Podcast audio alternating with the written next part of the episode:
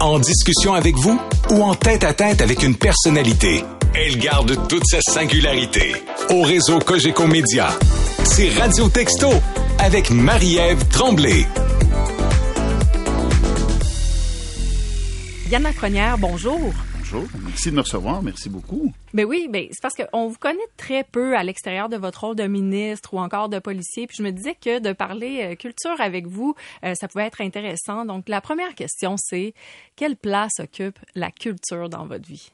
Ah mon Dieu, c'est une belle grande question pour commencer. Puis je vous dirais que moi-même, je suis pas habitué de parler de moi. Fait que j'ai fait la même recherche d'introspection un peu en disant, wow, pour une fois, je parlerai pas de mes dossiers, je parlerai pas d'un sujet d'actualité, je vais parler de moi. Mais est-ce que ça vous est déjà arrivé de parler de vous? C'est peut-être la deuxième fois. Deux ou troisième, puis à chaque fois, c'est le même stress pour être bien honnête avec vous. Vous êtes plus nerveux en ce moment? Ben oui. Ben oui, si je parle de moi, je me découvre. Là. Je, je vais être obligé de révéler des choses qui sont de moi. Et j'ai été habitué comme policier pendant 26 ans d'avoir mon armure, d'avoir mon, mon, uniforme, de parler de, de, de, cas qui, des fois, écoute, c'était des cas horribles. On peut parler de Magnota, des, cho des choses qui étaient horribles, mais rarement de moi. Puis on peut pas s'imaginer à quel point c'est c'est super intéressant. Je suis très heureux, mais c'est euh, c'est un challenge en mon français. Puis quand vous parlez de culture, mais pour moi, la culture, je, je, me suis creusé la tête en disant à quel point ça, ça fait partie de ma, ma vie, mon quotidien. Mais c'est sûr que du côté autochtone, c'est une réalité qui est hyper importante. Et comme je me déplace beaucoup, puis je vous ai amené une carte du Québec aujourd'hui pour démontrer les communautés autochtones, mais quand je me déplace, ben j'écoute avec souvent avec ma famille, j'écoute la radio. Pour moi, c'est important, des artistes variés. Fait que oui, ça prend de la place, ça prend de la place parce que c'est l'histoire, puis j'accorde beaucoup d'importance à l'histoire. D'où on vient, je connais pas tout, mais ça m'intéresse énormément. Fait que, en résumé, votre question était super large. Oui, c'est vrai. La culture, c'est là, c'est important. Et euh, je vous dirais qu'avec mon, mon arrivée aux affaires autochtones depuis deux ans et demi, ça prend encore beaucoup plus de place. Parce que ça vous sensibilise euh, aux différentes cultures, justement, qui ben forment, oui. forgent le Québec? Oui, j'ai eu la chance de faire beaucoup de missions à l'étranger, puis ça aussi, ça m'a mis, euh, euh, ça m'a amené un questionnement sur qui on est, d'où on arrive, euh, de voir l'importance de la culture, l'importance des valeurs familiales. On le voit beaucoup dans le monde autochtone, je l'ai vu beaucoup aussi, entre autres en Afrique. Fait que oui, ça amène une belle, une belle vertu, puis une belle prise de conscience que des fois, ça va très, très vite, puis on prend pas le temps. La culture, moi, je trouve c'est la belle façon de le dire. Il faut prendre le temps. Le temps de lire, le temps d'écouter, le temps d'aller voir des artistes, le temps de, de, de découvrir qui on est, d'où on arrive. Ça serait peut-être ma façon bien simpliste de résumer ça pour moi. Est-ce que vous êtes plus euh, musique, télévision ou lecture? Euh, je vous dirais euh, télévision. Je suis un consommateur de télévision, solidement même à l'école jusqu'à l'université, je faisais mes travaux en regardant la télévision. Je ne devrais pas dire ça, là, mais ça. Puis je me rends compte que ma fille, malheureusement, ma plus grande, fait exactement la même chose que moi. Donc très, très, très télé. Mais je, je vois la radio comme un médium d'accompagnement, beaucoup, beaucoup. Et il y a quelques années, quand je faisais de la formation en communication, on, on se posait la question en disant, mais la radio, Hein, ça va être quoi l'avenir de la radio? Puis certains pensaient que c'était pour finir. Oui, mais au on... contraire. au contraire. on est bien placé pour en parler ici. Ben oui, mais au contraire, parce qu'on se rend compte que malheureusement, on est pris souvent longtemps dans le trafic. Euh, population vieillissante, c'est un, moi j'appelle ça un média d'accompagnement. Souvent pour les longs trajets, pour les personnes euh, âgées, je pense à ma grand-mère, je pense à ma belle-mère, qui la radio est tout le temps ouverte dans la maison, c'est un médium d'accompagnement pour eux autres. Alors oui, je, je pense qu'il place importante, puis pour les nouvelles en continu pour savoir ce qui se passe. On se retourne vers la radio qui est instantanée. Donc, vous avez parlé de la télévision, qui ouais. est probablement votre premier amour, votre premier contact avec la culture. Vous avez dit que vous faisiez euh, presque vos travaux, ben pas presque, que vous faisiez vos travaux devant la télévision. C'était devant quoi? Avez-vous un, un, souvenir d'être assis devant une série en faisant vos, euh, vos travaux? Ouais, ce qui, ce qui remonte à longtemps, puis là, c'est mon péché mignon, c'est les Simpsons c'est ma série culte. J'aime beaucoup les Simpsons. Je dois avouer que j'ai un musée, ben, j'ai une pièce de ma maison qui est dédiée aux Simpsons, que j'ai peinturé la couleur des Simpsons, que euh... j'ai mis les articles. Ouais, je sais que c'est. C'est vrai, c'est là, là? Oui, oui, c'est tout wow. vrai. J'aimerais ça vous dire que c'est une blague, là, mais non, c'est vrai. C'est vrai parce que j'ai, euh, au fil des années, tous mes amis m'ont donné des cadeaux, des choses qui venaient des Simpsons. Puis j'ai décidé de me faire une pièce quand j'ai bâti la maison. J'ai décidé qu'on se faisait une pièce euh, pour les Simpsons. Là, je vais vous avouer, ben honnêtement, qu'avec deux grandes filles qui grandissent, 13, 15 ans, la pression est forte sur le musée des Simpsons. Je ne sais pas combien de temps qu'il va rester là, parce qu'il y en a au moins une qui a, qui qui a l'œil sur cette chambre-là. Mais, euh, non, pour moi, c'était important. Je l'écoutais autant en français en anglais. Euh, parce qu'il y a plusieurs niveaux hein, dans cette émission-là. Moi, ce que oui. j'aimais, c'est que tu peux l'écouter puis avoir le cerveau complètement éteint puis juste rire aux, aux niaiseries d'Homer. Mais tu peux le voir aussi sur une belle critique de notre, euh, de notre société. Moi, j'aime beaucoup l'écouter comme une critique profonde de notre société.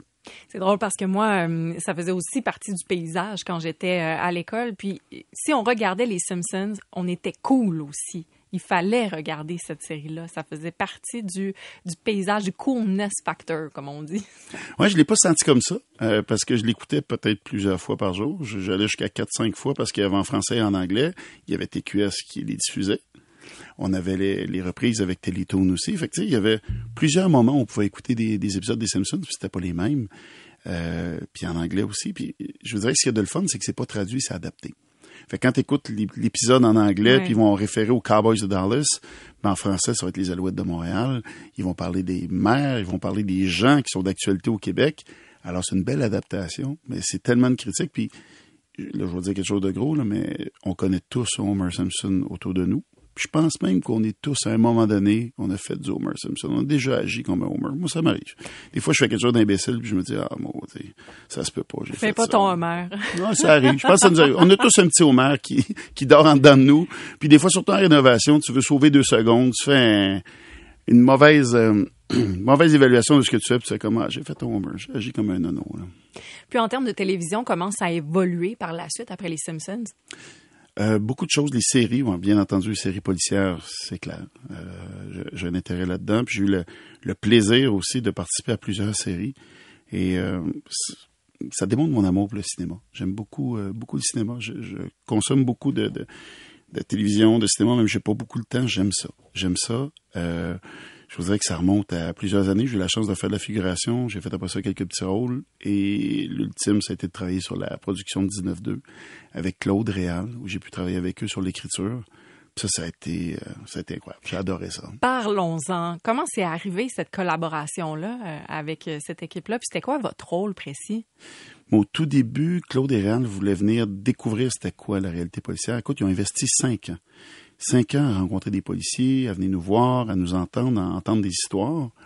Je dois vous avouer qu'il y a plusieurs histoires dans 19-2 qui viennent de, de, de, de- de De ma carrière. réalité. Ouais, de ma carrière, de certaines choses que j'ai vécues. Et euh, par la suite, mais été embauché comme euh, via le, le SPVM. Une- on nous avait demandé une collaboration pour revisiter, dans le fond, les scènes, pour s'assurer que ce qui était là était crédible. Puis il y avait vraiment un souci du détail, avec Pods comme réalisateur aussi. C'était un gars qui a le souci du détail. Alors, c'était de repasser sur les émissions. Par la suite, c'était d'être conseillé sur place pendant les tournages. On a fait la formation des comédiens aussi. Fait que c'était incroyable. Puis je l'ai vécu en anglais aussi, avec 19-2, avec la, même série. Ce qui est drôle, c'est que lorsqu'on a commencé euh, dans l'écriture de 19-2, de, de le traduire, si vous voulez, j'ai un appel de Toronto qui, euh, qui me disait, écoutez, là, on a repassé sur tous les textes, ça, ça marche pas. Ça marche pas parce que dans une des épisodes, là, les policiers arrêtent une prostituée, puis là, les citoyens se mettent à leur crier après. Ça, c'est pas crédible, ça fonctionne pas. C'est que la réalité était différente. Ben, la réalité, moi, j'ai eu le, le plaisir de travailler euh, aussi en Ontario comme policier militaire. Puis c'est vrai que la, la relation policier-citoyen n'est pas la même en Ontario qu'au Québec. Alors ça, ça fonctionnait pas dans les histoires. Il fallait adapter des choses. Parce qu'ils pouvaient pas croire que des citoyens s'opposent à l'arrestation d'une escorte. Ah non, ça fonctionnait pas pour Alors eux que si autres. c'était arrivé, Ben oui, c'est arrivé, ça, ça passait d'un événement qu'on a vécu dans Schlaga. Mais même la signature visuelle ne passait pas non plus. Parce que dans 19-2, si vous vous rappelez, on était beaucoup dans les ruelles, on était beaucoup dans Schlaga Maisonneuve. Et c'est une signature visuelle que le Canada anglais, puis même en général, là, parce que c'était vendu en Europe à plusieurs endroits, c'était pas une signature visuelle qui était euh, qui était bonne pour eux. Fait qu'on est revenu avec le centre-ville de Montréal. 19-2, c'est pas Hochelaga. C'est beaucoup le centre-ville, même le poste de police a, a déménagé, on l'a aménagé dans un endroit beaucoup plus urbain. Des buildings, ouais. puis la vie euh, urbaine, urbaine. là. Absolument. De, Ah, de- de ouais. répondre à un appel dans la ruelle là, pour eux autres, là, c'est une signature visuelle qu'ils n'achetaient pas. Fait que ça, c'est un bel exemple. J'ai, j'ai tripé, par exemple, de faire ça avec les comédiens, avec des comédiens autant en français qu'en anglais. Moi, je suis devenu très ami avec Claude, que j'aime beaucoup, qui est un, je ne pas dire un comédien que j'aime, mais c'est un être que j'adore. Alors, j'ai eu le plaisir de travailler avec lui, avec Julie Perrault, que j'ai adoré aussi. On a travaillé ensemble sur d'autres productions par la suite. Mais ça, j'ai, beaucoup aimé ça. Cette, euh, ce souci du détail que plusieurs productions ont eu récemment, cette volonté-là, puis même des fois la réalité a dépassé, euh, la fiction a dépassé la réalité. On l'a vécu entre autres dans le district 31, où des fois on disait Colin, ça va même plus vite que le SPVM. Des fois on apprenait ce qui arrivait au SPVM par district 31. J'ai- J'ai 500 épisodes de retard dans le district 31, fait que j'ai aucun problème à en parler. J'ai pas eu la chance d'embarquer là-dedans. J'ai écouté un épisode, Puis dans le temps, c'était pas un bon temps pour moi, fait que j'ai pas pu les écouter, fait que je serais pas capable de vous en parler. Mais je me demande, là, parce que là, vous êtes complètement ailleurs. Ben, en tout cas, il y a des liens, mais vous êtes ministre. Est-ce que ça vous manque, ce genre d'expérience-là que vous aviez avant alors que vous étiez dans le domaine policier? Absolument. Ma femme est policière, mon frère est policier. Alors, c'est encore pire parce que je les vois, puis j'ai toujours cette petite flamme-là. Puis ça va rester toujours. Puis il y a un de mes collègues qui me disait, tu sais, Yann, il faut partir dans un plateau. On part pas quand on est écœuré de la job. Puis je suis pas parti écœuré, mais pas du tout. J'ai beaucoup de respect pour les policiers qui travaillent aujourd'hui. Le, le travail est extrêmement difficile. Extrêmement difficile. On est très critique envers eux. Beaucoup de pression. Alors moi, ce travail-là, je l'ai adoré. Je l'ai fait pendant 26 ans. Euh, il y a beaucoup de similitudes avec ce que je fais aujourd'hui. C'est une relation d'aide. C'est de servir les citoyens. C'est ingrat. hein. Des fois, on fait quelque chose, puis on reçoit des critiques, puis tu dis, ben voyons donc, c'est ça? Tu, comprends pas d'où ça vient. Mais c'est ça. C'est rapide, c'est critique. Euh, je ne veux pas comparer parce que, je, comme je dis, je respecte énormément le travail des policiers des policières qui sont sur le terrain aujourd'hui. Mais j'aime assez cette job-là pour être critique envers la job aussi. Être critique envers ce travail-là parce que je l'ai aimé, puis j'y crois beaucoup. Mais je trouve qu'il y a beaucoup de similitudes avec ce qu'on fait. Oui, Comme je, député, comme ministre, les gens qui viennent au bureau de comté, puis ça, c'est une, c'est une réalité que les citoyens connaissent moins, mais les, les citoyens qui viennent dans notre bureau de comté, c'est, c'est le dernier rempart. Là. Ils ont tout essayé, exemple, avec euh, un organisme XYZ, avec euh, l'aide sociale. Ça fonctionne pas. Ils viennent au bureau de comté en essayant, en, en espérant avoir une écoute, puis on les aide, puis ça fait des changements. On fait pas des miracles à tout coup. On les aide dans plusieurs cas. Puis ça, écoute, c'est tellement valorisant, mais c'est tellement dur aussi. Parce que les gens arrivent souvent en pleurs, sont découragés. Euh, ils vont se faire couper, ils n'auront plus de revenus. Alors, c'est- majeur, mais je trouve que ça ressemble beaucoup à, à la police. Puis c'est pour ça que je regarde même la constitution de mon équipe de comté où j'ai un ancien pompier, puis j'ai été pompier temporaire, j'ai un ancien pompier, un ancien collègue qui travaille avec moi, j'ai une personne qui travaille dans un centre pour femmes violentées. Fait que c'est des gens qui sont en relation d'aide. Parlons musique. Oui, Est-ce que euh, vous en écoutez beaucoup de la musique? J'en écoute. Je dois avouer que avant des rencontres bien stressantes, parce que ça arrive dans certains endroits, quand je rencontre un chef, que c'est plus tendu, j'ai commencé à avoir un- une certaine habitude que j'ai développée d'écouter des, chansons qui me remettent dedans. Fait que je vous avouer que ACDC Thunderstruck revient assez souvent avant certaines rencontres.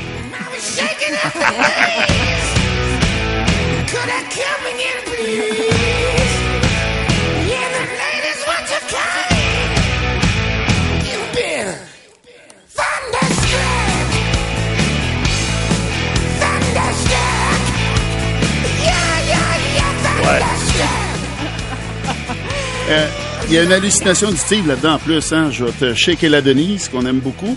Mais euh, tu voyais ma, ma tête aller, c'est sûr, quand on l'écoute dans le camion, mais super fort. Mais là, ça te permet de te remettre dans un autre mood, mais solidement. Puis ça- c'est c'est ça qui est intéressant, ça vous aide à vous positionner, vous préparer en vue d'une rencontre stressante. Oui, je, je l'utilise.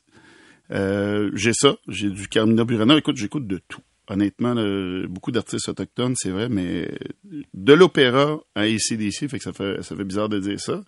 Et comme j'ai deux belles grandes filles de 13-15 ans, puis on fait souvent de la route ensemble pour aller dans les communautés, mais ils m'ont initié à certaines choses qui étaient particulières, comme Moussi Tombola, qui est un artiste français qui s'est donné comme mission de faire bouger les jeunes avec des chansons qui sont, puis des vidéos qui sont complètement disjonctées, mais que j'adore et que j'impose à mon équipe. Ils sont obligés de l'écouter, non seulement de l'écouter, mais de danser. Parce que oui, on danse dans le camion, ça je dois l'avouer. OK, ben là, je veux qu'on en écoute un extrait. Lâchez,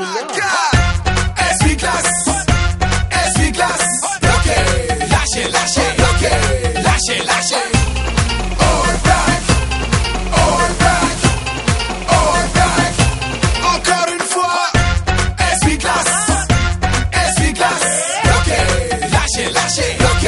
lâchez, lâchez.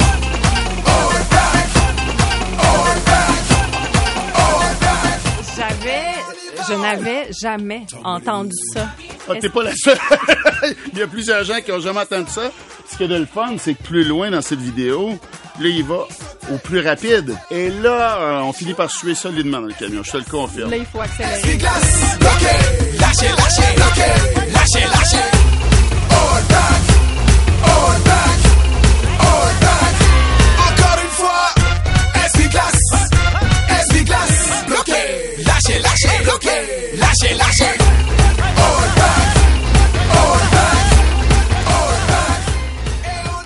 T'as des, Wow. t'as des chaleurs.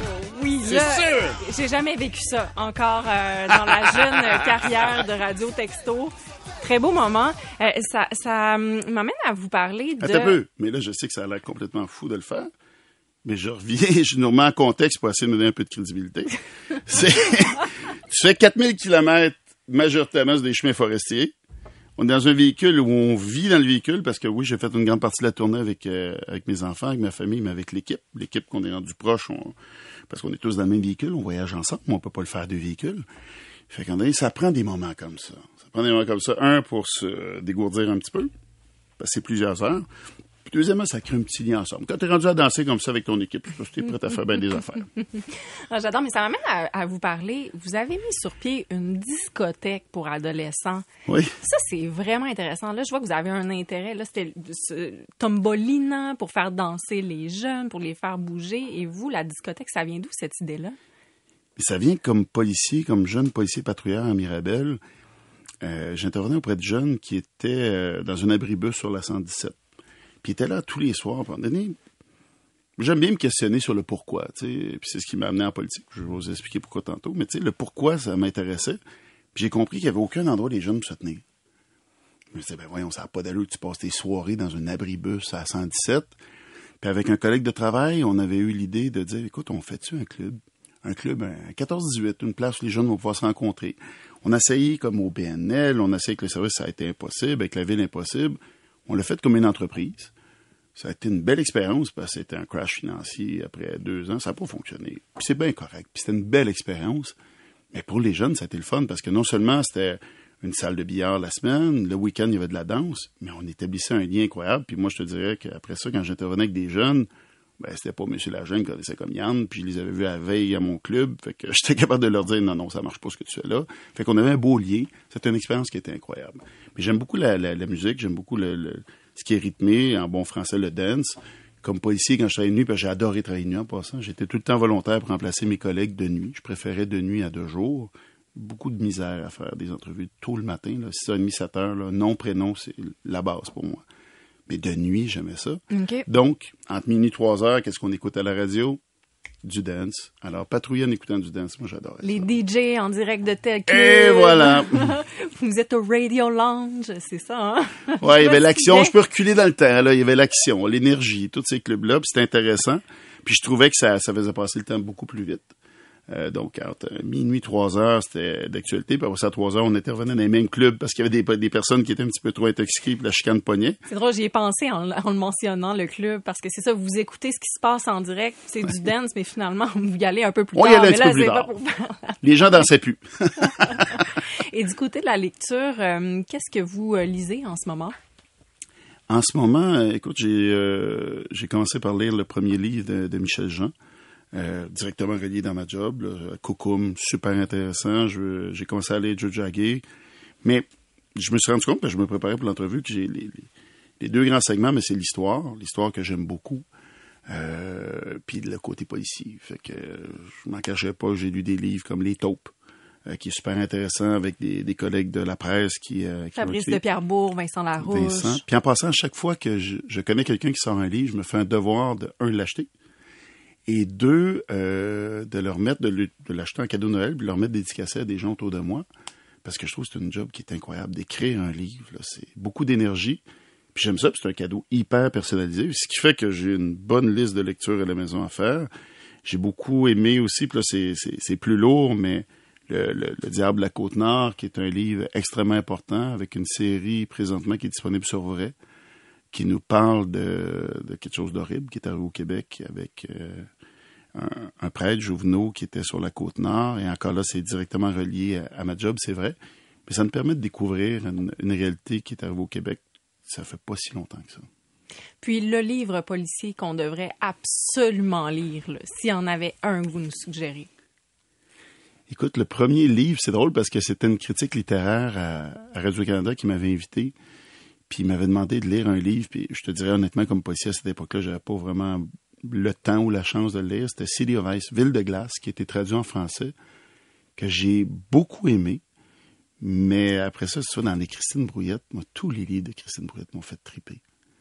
Euh, cette histoire, euh, la dualité Montréal-Québec, tout ce qu'il y a là-dedans, il y a beaucoup de références qu'on comprend bien. C'est des belles histoires policières. Moi, j'ai eu tous les livres de Christine Brouillard, tous les amis, honnêtement. Yann Lafrenière, ça fait déjà, c'est déjà terminé. Non, non, faut continuer. En rappel, en rappel, on défonce. Vous qui étiez nerveux au départ, vous êtes content, ça s'est bien passé? Mais j'étais pas nerveux. J'étais dans une position où je sentais pas que c'est moi qui contrôlais le message. C'est pas, je livrais pas quelque chose que je devais livrer. Je devais parler de moi. C'est inconfortable. Le bon terme devrait être inconfortable. Inconfortable. Vous avez même dansé, puis je l'ai capté en vidéo. Je vais mettre ça Ouais, sur mes ça, euh, par exemple, réseaux j'avais fait une promesse. Je dois vous avouer une chose, là. En 2018, quand j'ai été élu, euh, j'ai dansé en direct. J'étais avec Lionel Carman. Ça a passé sur LCN en direct. Et j'ai promis à mes filles que je ferais plus jamais ça parce qu'ils étaient vraiment gênés de leur papa. Fait que je- dès que je sors d'ici, je vais leur avouer que j'ai euh, récidivé, malheureusement. Merci beaucoup, Yann Lafrenière. Au plaisir. Hey, merci à vous, puis bon été tout le monde.